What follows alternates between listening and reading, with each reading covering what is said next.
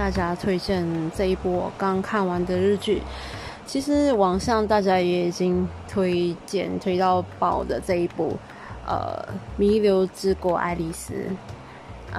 剧名你可能会看得很奇怪，但是只要你有开始看，你就会知道爱丽丝是指什么。那这么多人推荐，那我还要推荐什么呢？我只想尽我的绵薄之力再给各位安利这一部剧，它很棒啊。为什么棒呢？对我而言啦哈，它棒的地方主要是剧情，它剧情很紧凑，然后还有就是人物，每个人物个性鲜明，智商也在线，还有就是它其实还是多多少少有点烧脑，但是也不会过分烧脑，也会有一些反转，但不会为了反转而反转。这种戏你会看了更加生气就是有一点会很刻意啊，但这一部戏不至于这样。我觉得很多时候很多情况都是观众都会觉得在情理之内的，虽然是意料之外，但是情理之内。这是一部戏，你知道一部成功的戏它该有的样子，要做到这样很多人都不容易，每个人都只是想说出奇制胜，结果拍到根本就乱七八糟，毫无逻辑这样子。这部戏你不能说它是完完全全的十全十美，可至少它能做到，就是你不会觉得说哇，我想要破口大骂那种，为什么这个人要这么做？不会。它虽然不是怎么说，它还是有一些小小缺点啦，它还是会有一些小拖拉，不过我认为都还在合理范围之内。还有就是我个人就是很推荐的，它是有8集嘛，我很推荐是第2集和第3集。第2集有一点点可惜，它还是有一些会让人觉得很出戏的地方，但是整体来讲，第2集真的是这整部剧集来讲很核心的那个地方。我从来没有看一部戏啊，就通过手机可以让我有这样的那个刺激和紧张。通常我是在好像可能看电影，去电影院的时候，他们会可能是画面的呈现，荧幕那么大嘛，然后音响那么大，那么声音也是很大，就整体来讲，你个人会觉得那个感受度会比较大这样子。可是这一个我单纯是通过手机来看，用手机我都很明显感觉到自己都快喘不过气，那个紧张感它营造的相当之好。哇，我真的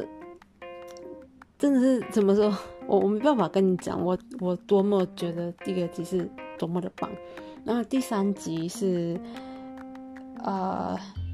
很可能是这整部戏最让人觉得很不好受的部分，但是我是个人是觉得第2集和第3集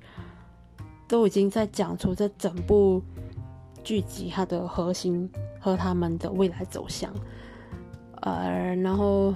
当然如果你可以看第1集的话，会对于后面那2集会有比较好的连接，但是如果你真的只想哪一个好像试看的话，那就看第2集和第3集吧，不会让你失望，我真的觉得不会让人失望的。它毕竟是漫改作品，所以它跟它原著比起来还是会有一些不同。我本身还没有去看过漫画了，我很想看，但是这部戏我非常期待它赶快拍第2集。我又很害怕，就是我欲罢不能，把就是通过漫画把剧情全部看完的话，我不是会很那个剧透我自己吗？所以我很犹豫。但是我相信，这部会拍第2季的，它真的很成功啊！如果不拍第2季就太可惜了。然后怎么说，人物也没有过分的让你觉得是很像很刻意的啦，就是我要怎么说，就是还是很流畅，整体来讲还是很流畅，它还是会有一点煽情的一些地方啦，但不管怎样，整部戏它还是交出它应该有的水准。反转也是有，就是至少不要为了反转而反转，那种就是会很刻意的话，你当观众是傻子吗？这种戏看多了，我们也会觉得不好玩、不有趣啊。这部日剧，我认为它可以引起这么大的轰动，很大的原因也是因为说，它可以冲出日本，你知道我的意思吗？就是它一般来讲，日剧它之所以非常小众，是因为它在某种程度上，它的剧情，都跟它的文化，贴得很紧。就是你要懂他们一点他们的文化，你要有点对他们文化有一定的了解，或是一些了解，你才可以了解，你才知道说为什么这个人要这么讲话，或是这个人要这么做这样子。那这一步呢，完全就撇开，你不用去了解说，为什么日本人就是为什么这个人要这样子啊之类，不需要。你就算是外国人，你第一次来看日剧，你都可以追得上这部剧集要讲些什么。所以你即使不是日剧迷，我认为你都可以很轻易的能够知道说这一部戏在讲什么。而且因为它的场景在东京，基本上如果你真的是为这部戏着迷的话，你去东京就是到处都是你的那个朝圣之地，超棒的。这真的这部戏也让我非常的就是希望说去东京玩这样子。我自己还就说，我不会说我特别喜欢男主角，但是我认为说他的很多方面来讲，他都做得还不错。然后女主角，哇，她真的好神奇，所以我以她为榜样，我希望说我可以做到就是像她这样的这种，这个体格吗？还是什么这样子啊？我希望可以的话做到这样啊啊！不过我也不想剧透太多，就是还不错。然后还有什么呢？我希望就是大家可以，你就算不是日剧迷，你给这部日剧一个机会，不要因为它是日本戏而不要去看。它绝对不会有那个文化隔阂。只要你